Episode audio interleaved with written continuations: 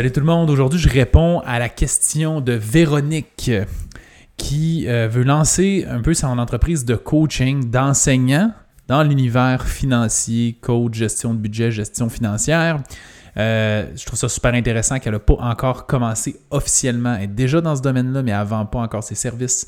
Donc, on va regarder c'est quoi mon plan d'action, puisque je lui suggère étape par étape pour lancer son entreprise, puis s'assurer que ce soit lucratif le plus rapidement possible, puis d'être sûr de ne pas construire son entreprise à l'envers, comme la plupart des entrepreneurs font. Et qu'on va explorer ça ensemble. Le coaching et le mentorat est le moyen le plus rapide de faire croître ton entreprise en utilisant l'expérience des autres. Pour moi, le coaching a complètement changé ma vie, autant sur le plan stratégique, tactique que mental. C'est pour ça qu'aujourd'hui, j'ai décidé de rendre aux autres ce qui m'a été offert et d'offrir de mon temps pour donner deux périodes de 30 minutes par semaine pour répondre à des questions d'affaires spécifiques face à votre situation, prendre des cas précis puis vous offrir mon explication de la situation puis mon coaching. Si tu veux qu'on réponde à une de tes questions, remplis le formulaire d'analyse dans la description ou dans le texte selon l'endroit où tu écoutes cette vidéo-là ou cet audio-là. Si tu comprends la valeur du coaching, tu veux notre aide pour faire croître plus rapidement ton entreprise puis utiliser notre expérience, notre expertise, prends rendez-vous également dans la description pour qu'on puisse te rencontrer puis discuter de ta situation. Sans plus attendre, je réponds à une question.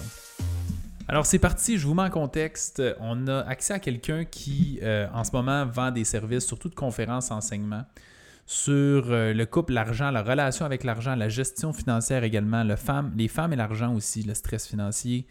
Euh, son but, ce serait de vendre un cours sur le budget au prix de 397 environ 6 cours en lien avec le budget et la relation avec l'argent également.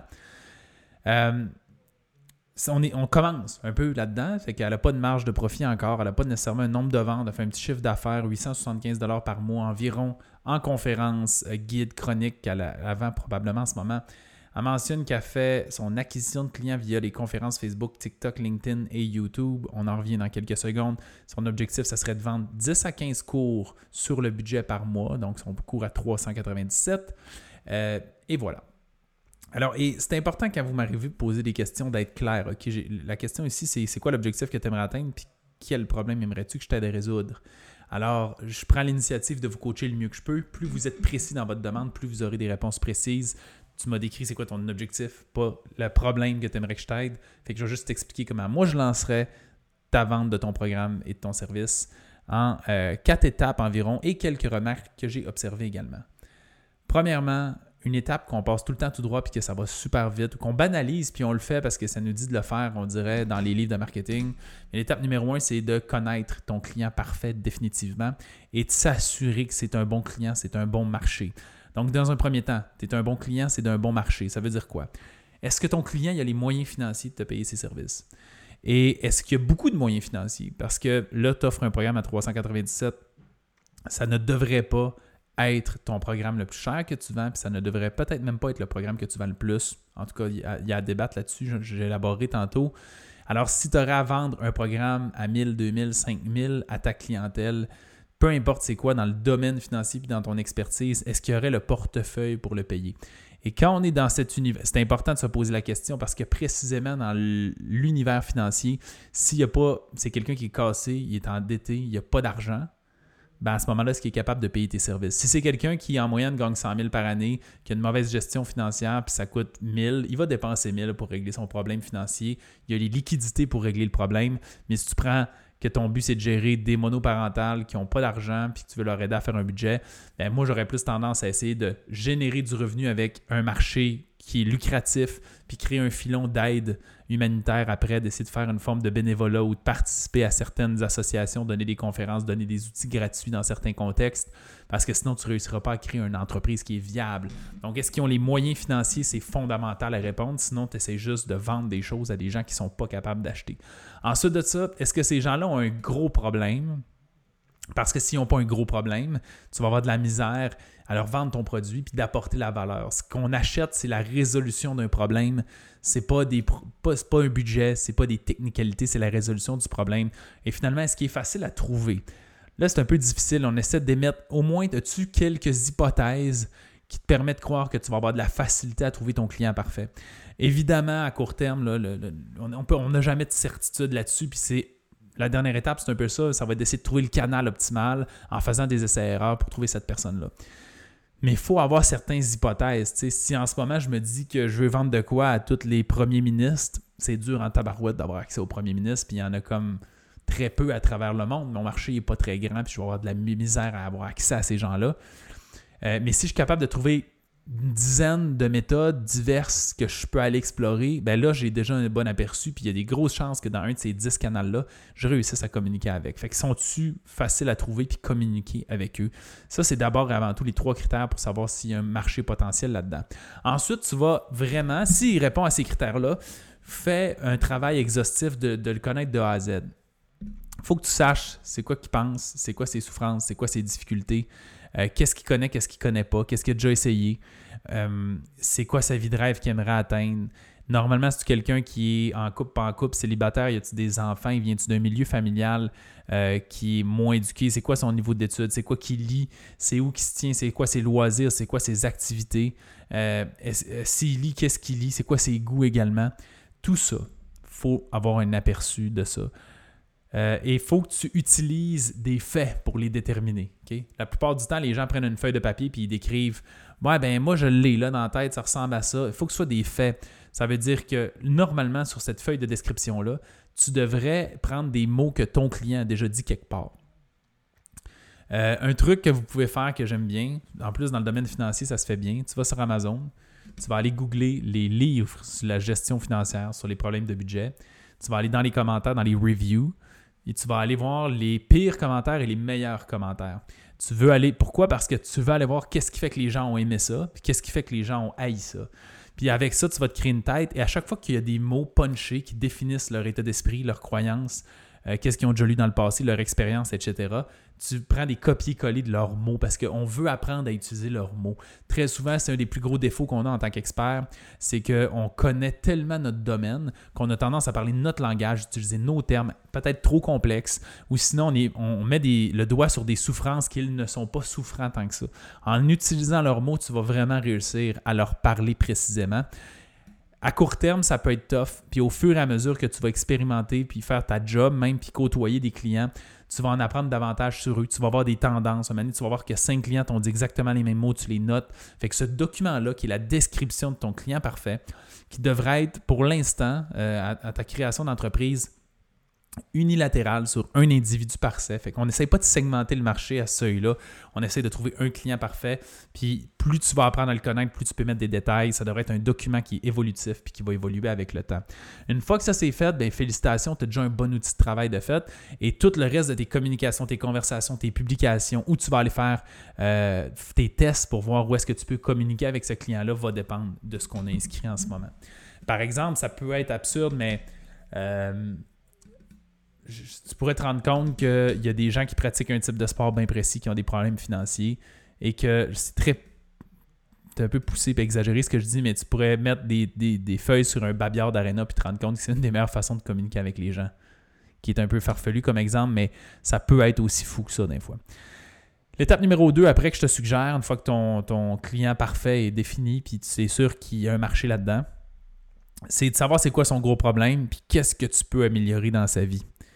Euh, dans le domaine financier, on chevauche parce qu'il existe techniquement deux façons. Il y a soit on élimine un problème ou soit on amène un rêve. Mais le rêve vient souvent d'éliminer un problème. C'est rare que euh, on va dire moi je rêve d'être indépendant géographiquement puis qu'il n'y a pas de conséquences physiques qui viennent avec. Le trois quarts du temps, c'est parce qu'il y a aussi des irritants. Il n'y a pas juste le rêve. Mais dans certains cas, on vend plus un rêve que des irritants. Fait que si je, veux enseigner à quelqu'un d'être indépendant financièrement pour rester dans le domaine financier, je vends un rêve. À partir du moment où son budget est équilibré, il n'y a plus de problème financier, il n'y a plus de créanciers qui courent après, puis il gère bien sa vie, puis il est équilibré, mais les gros irritants qui étaient peut-être là au départ, sont, sont partis. Puis là, il faut que tu apprennes à leur vendre quelque chose de mieux. Tu aimerais ça être indépendant financièrement, mieux investir, mieux faire, plus d'argent?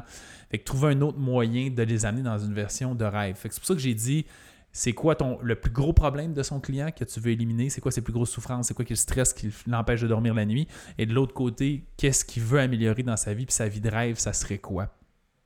Euh, rendu à ce moment-là, on veut essayer de créer déjà parce que c'est une pierre angulaire du succès de l'entreprise, il faut que tu essaies de créer déjà une offre de service pour eux de minimum 1000 pièces. Minimum 1000 dollars, 1000 euros. Euh, je dirais 2000 serait probablement encore mieux. Et à long terme, probablement qu'on va le faire accroître à peut-être un 3000 ou plus, selon l'industrie dans laquelle vous êtes. Mais en bas de 1000, c'est très difficile d'avoir une entreprise qui est viable. Puis j'ai mis des remarques tantôt, puis je vais expliquer un peu plus là-dessus. Ça se peut que le programme de budget, puis de coaching, puis d'enseignement que tu as en ce moment, ce soit un programme qui vaut 397. Je ne suis pas en train de dire que ce n'est pas le cas. Euh, ça se peut que non, là, ça se peut que ce programme-là devrait être bonifié et vendu 997. Mais moi, je veux que tu aies un programme au moins à 1000. Fait que là, tu as deux choix face à la situation que tu m'as donnée aujourd'hui. C'est comment est-ce que je suis capable de vendre un service à quelqu'un qui vaut 1000 dans cette industrie-là, qui crée aussi une fluidité. Ça veut dire que mon but, c'est pas de vendre des affaires qui n'ont pas d'impact un sur l'autre. Mettons, euh, je veux prendre quelqu'un qui a une mauvaise gestion financière, régler ça. Après ça, c'est quoi la prochaine affaire qui pourrait aller? Mais d'investir, ça pourrait être un autre programme qui peut valoir plus cher aussi, qui peut durer plus longtemps, peu importe. Mais il faut qu'il y ait une, connexion, il faut qu'il y ait une fluidité dans euh, la consommation que la personne va avoir le goût de faire, puis les besoins que ça va créer. Fait que normalement, quand les gens jettent un programme, c'est supposé aller régler un problème, les amener à un nouvel endroit, puis à cet endroit-là, il est supposé avoir un nouveau problème ou une nouvelle opportunité, du moins de vendre un service, de vendre un rêve, puis il faut qu'il y ait une connexion là-dedans. Ça veut dire que ton programme à 3,97 ne devrait pas être quelque chose de moins complexe que ton programme à 1000. Ça devrait résoudre un problème, et lui à 1000 devrait résoudre un autre problème. C'est pour ça que je dis que 3,97, peut-être que tu pourrais le bonifier d'une autre façon, puis le vendre 997. Déjà, tu commenceras à avoir une offre qui te permettrait de vivre de ça beaucoup plus raisonnablement, puis je vais décrire un peu plus tantôt. Dans tous les cas, n'importe quelle entreprise de service, ça y prend une offre de service. Donc, une offre de service. C'est quoi la différence entre un service et une offre de service? C'est qu'une offre de service, on essaie vraiment de pointer un problème précis qu'on connaît qu'il y a, qui crée des conséquences graves que la personne veut complètement éliminer. Puis on va, euh, on va tout faire pour créer un système en place qui nous permet de résoudre ce problème-là. Puis là, j'ai bien dit système en place. Parce que l'offre de service, que ça nous permet, c'est de promettre un résultat. C'est pas obligé d'être purement promis ou d'avoir une garantie. L'idéal, c'est d'avoir une forme de garantie, mais on veut surtout être capable de promettre de quoi. Ça veut dire c'est basé sur le fait de nous, on le crée pour ça, pour régler ce problème-là. Donc, les gens, ce qu'ils achètent, c'est pas un nombre de rencontres, une consultation, de formation, ils résolvent leurs problèmes. C'est ça qu'ils achètent. Et qu'est-ce que ça fait? C'est qu'à ce moment-là, ça te permet d'optimiser ton offre de service, le moyen que tu utilises. Si tu vends des rencontres, c'est souvent c'est ça que les gens font. C'est ça je dis la différence entre un service et une offre de service. Si tu vends un service, qu'est-ce qui arrive? C'est que les gens, ils vont payer cinq consultations. Ils vont, mais toi, ton but, c'est quoi? C'est de monétiser un problème. Puis après, ton travail en tant qu'entrepreneur, c'est de simplifier le processus des opérations, faire de la formation en ligne, faire des périodes de questions de groupe plutôt que des périodes de questions individuelles si tu es capable. Euh, c'est de réduire les périodes de les rencontres individuelles à 20 minutes plutôt que 30, mais d'avoir des, ambitions plus concis. C'est de faire remplir des formulaires avant les rencontres pour faire en sorte que tes rencontres soient plus précises et qu'il y ait des meilleures intentions. Bref, n'importe quoi qui peut te permettre d'avoir plus de clients dans le même laps de temps, puis diminuer ta charge de travail. Si, euh, je vais vous donner un exemple parfait, OK? Utilisons encore le domaine financier. QuickBook, qui est un logiciel comptable.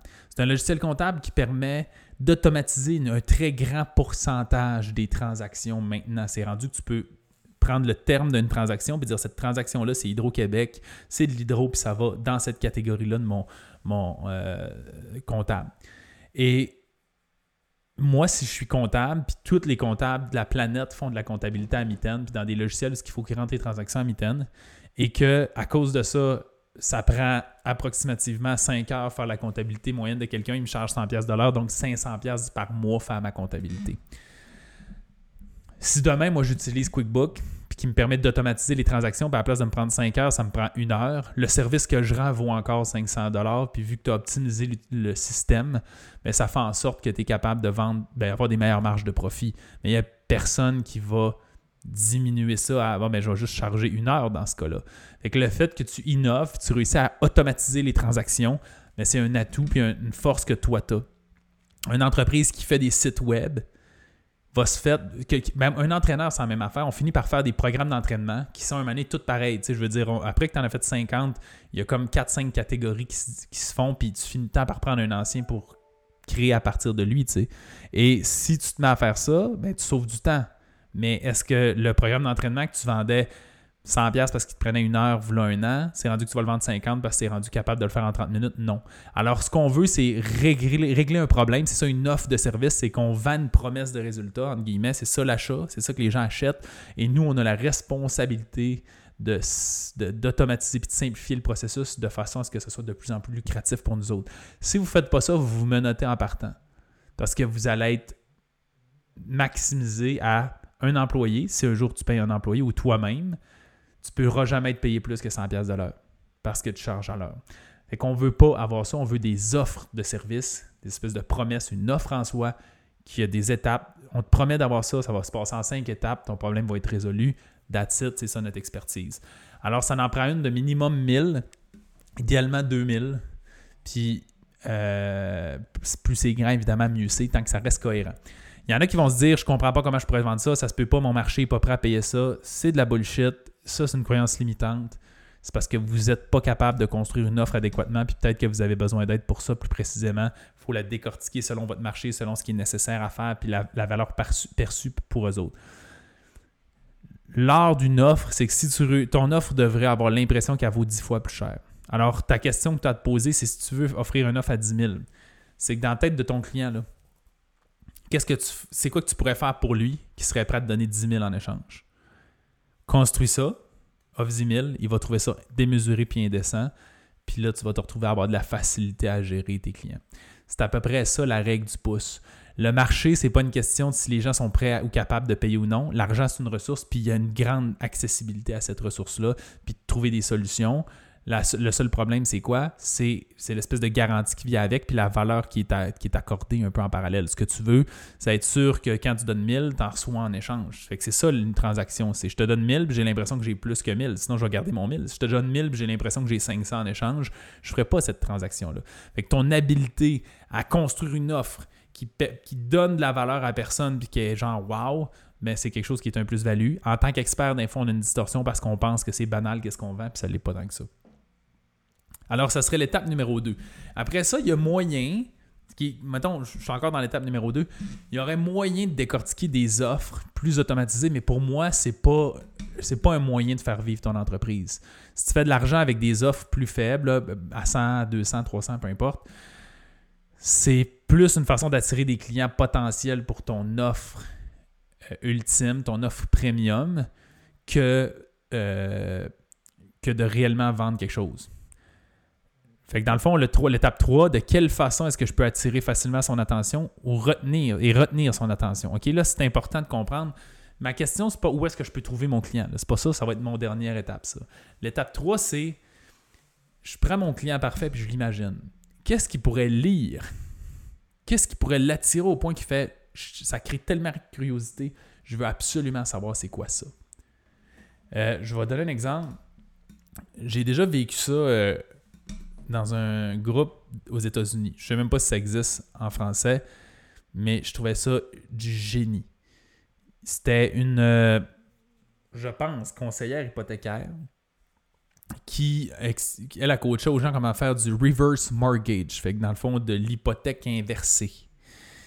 Et son pitch de vente qui, était comme, t'as peu, je comprends pas, il disait aux gens, hey, euh, gang, euh, si vous ne connaissez pas c'est quoi le reverse mortgage, l'hypothèque inversée, ça vous permet de payer exactement les mêmes paiements que vous faites là en ce moment, mais payer votre maison 10 ans plus tôt.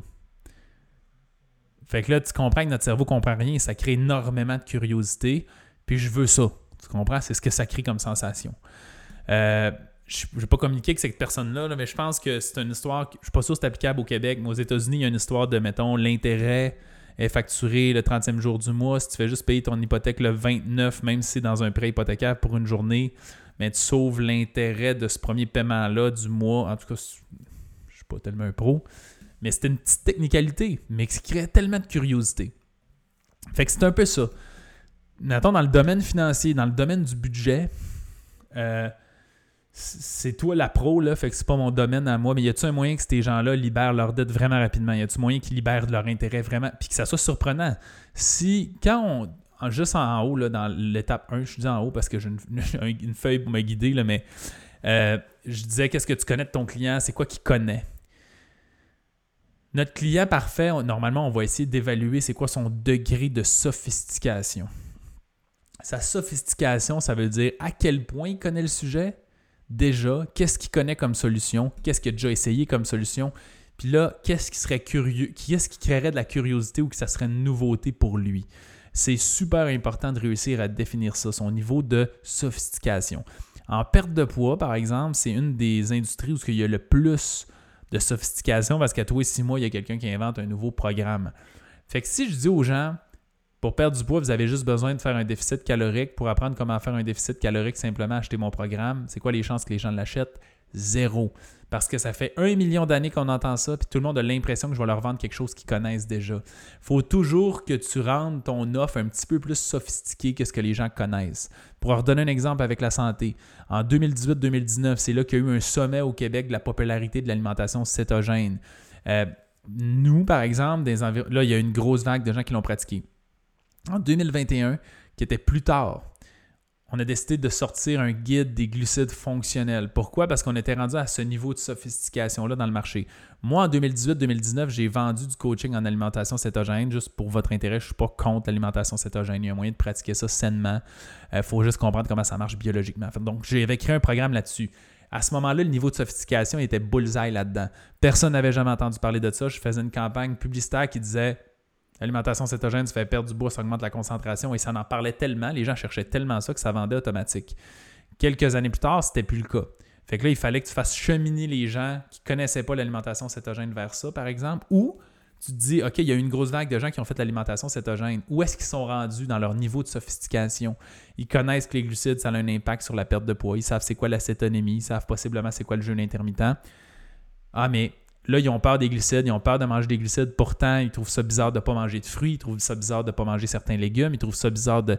Fait que là, il y a toute l'interrogation autour des glucides. C'est si mauvais que ça. Fait que nous, on s'est dit, on va sortir des glucides qui sont sains. Hey, tu as pratiqué l'alimentation cétogène, tu as l'impression de ne pas pouvoir manger des glucides.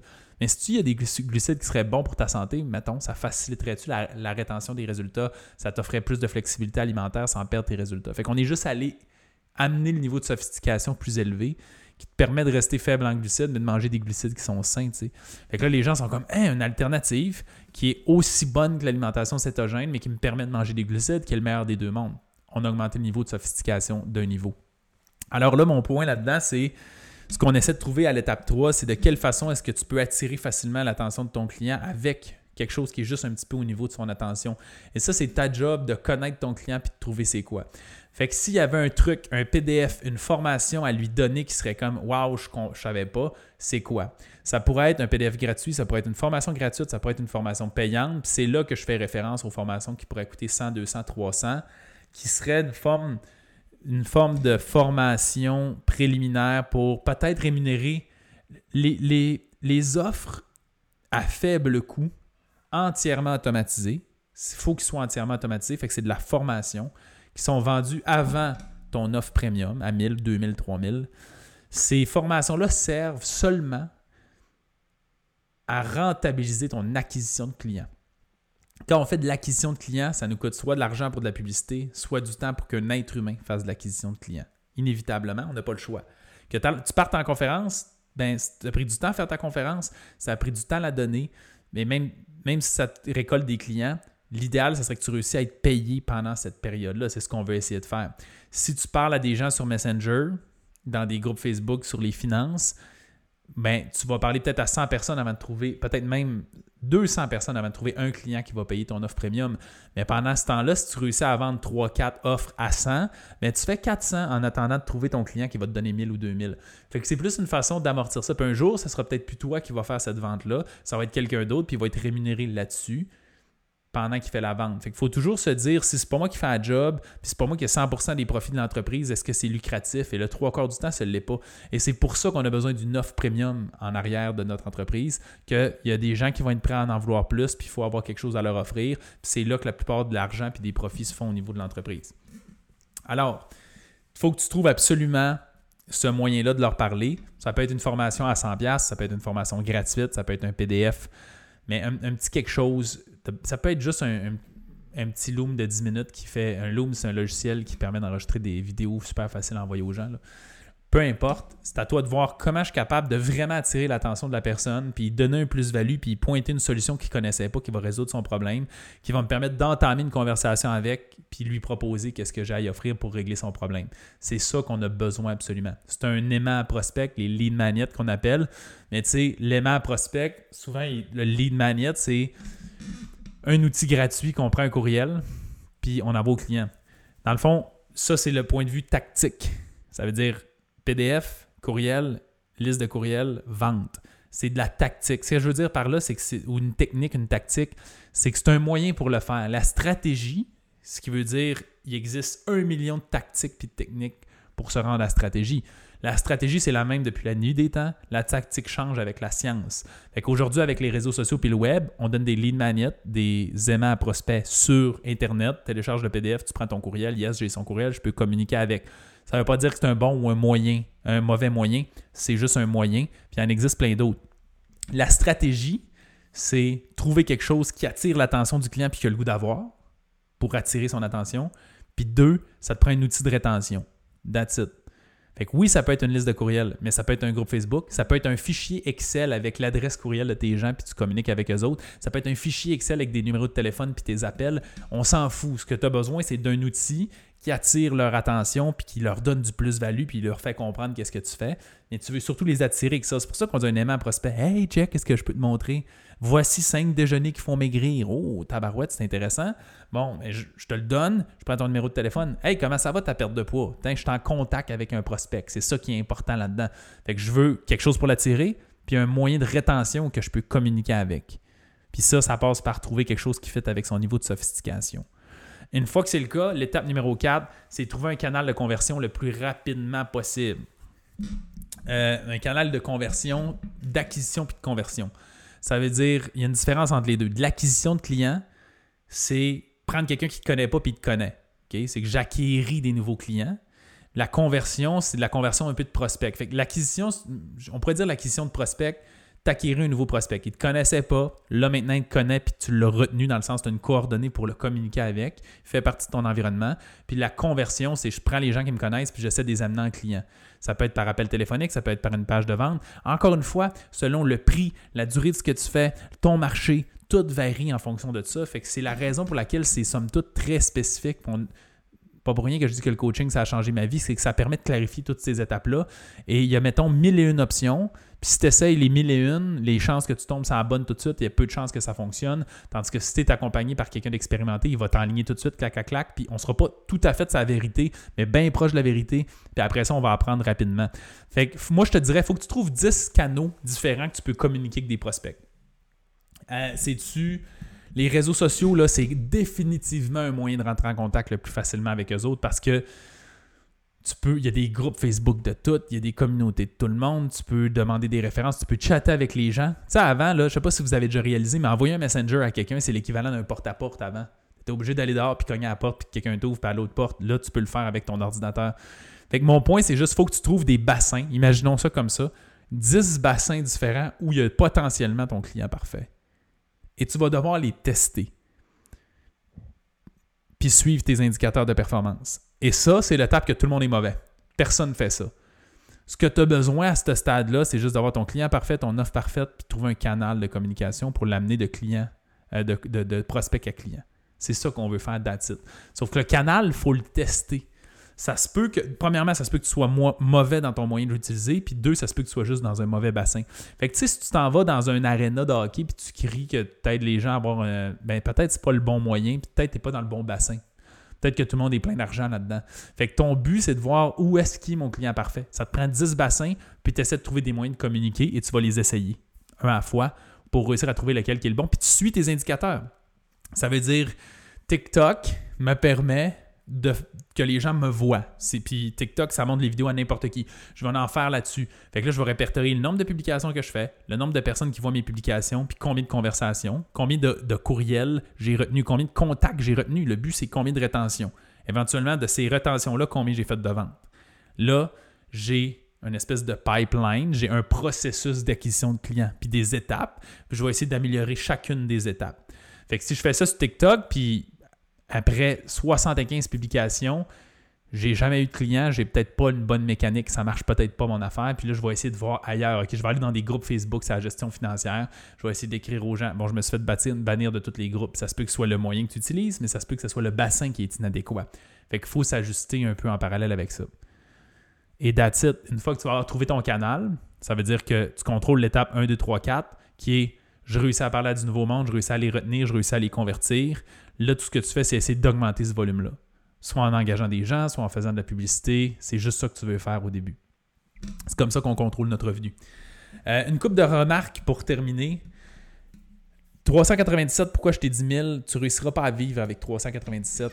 397 par client, là, ce qu'on oublie tout le temps, c'est que quand tu vas croître, tu vas te mettre à utiliser des logiciels.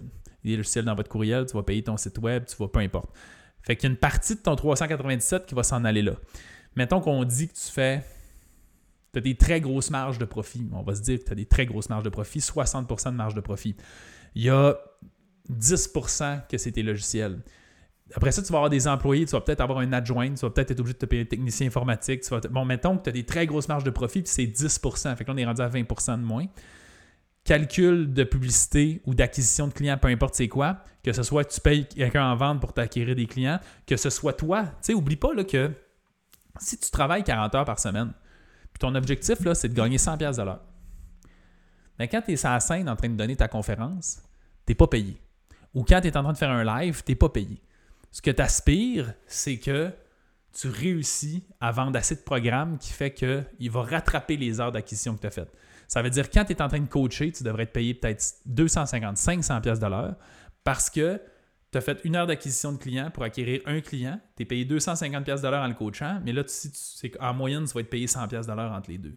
Fait que le trois quarts du temps, c'est ce qu'on oublie. On oublie le calcul de publicité puis d'acquisition de clients. Mais pendant que tu fais cette administration-là, il faut que tu sois payé. Et ça, c'est le client qui le paye aussi.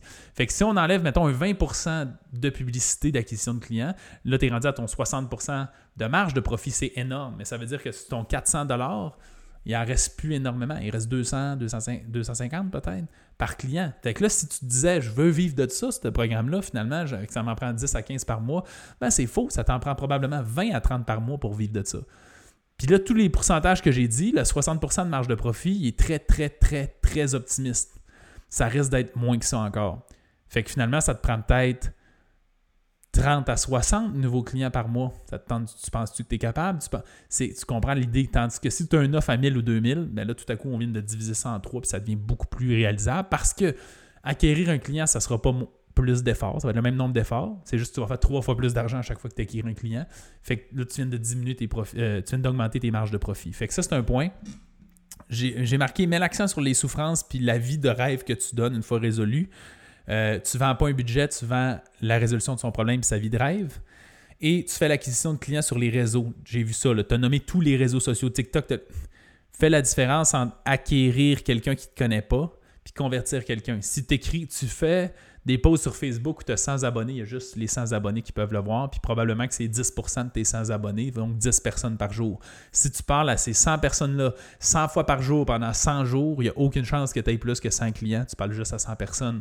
Fait qu'il faut que tu trouves ce que j'ai dit, un moyen de prendre des inconnus, les amener d'un outil de rétention, donc ils restent là, puis tu peux communiquer avec eux, puis après ça, les convertir en clients. Sinon, la valeur est dans l'outil de rétention. As une liste de courriels de 100 000 personnes, il y a des gens qui sont prêts à payer cher pour ça. Que je vais envoyer un courriel à ta liste pour leur vendre un produit, puis ils vont, vont l'acheter. Je vais faire de l'argent automatique. C'est là-dedans qu'il y a de la valeur. Fait qu'il faut retenir nos clients, c'est important. Fait que j'espère que ça t'aide. J'espère que vous appréciez ça. Euh, c'est tout pour aujourd'hui. Merci de ton écoute et de ta participation. Si tu es sur le groupe Facebook, écris dans les commentaires un résumé de ce que tu as appris aujourd'hui. Ça va être une façon de consolider tes acquis et de le partager avec les autres. Si tu es en audio seulement, tu peux joindre le groupe client illimité sur Facebook pour avoir accès au volet vidéo puis participer avec la communauté. Si jamais tu veux qu'on réponde à ta question spécifique à toi avec ton entreprise, réponds au formulaire d'analyse qui est dans la description. On va prendre une situation puis on y répond en détail. Et finalement, si tu as le goût d'avancer plus vite avec ton entreprise, avoir du coaching, prends euh, un rendez-vous avec nous. C'est également dans la description. Et ça va nous faire plaisir de voir si on est capable de t'accompagner et accélérer ta croissance. À la prochaine.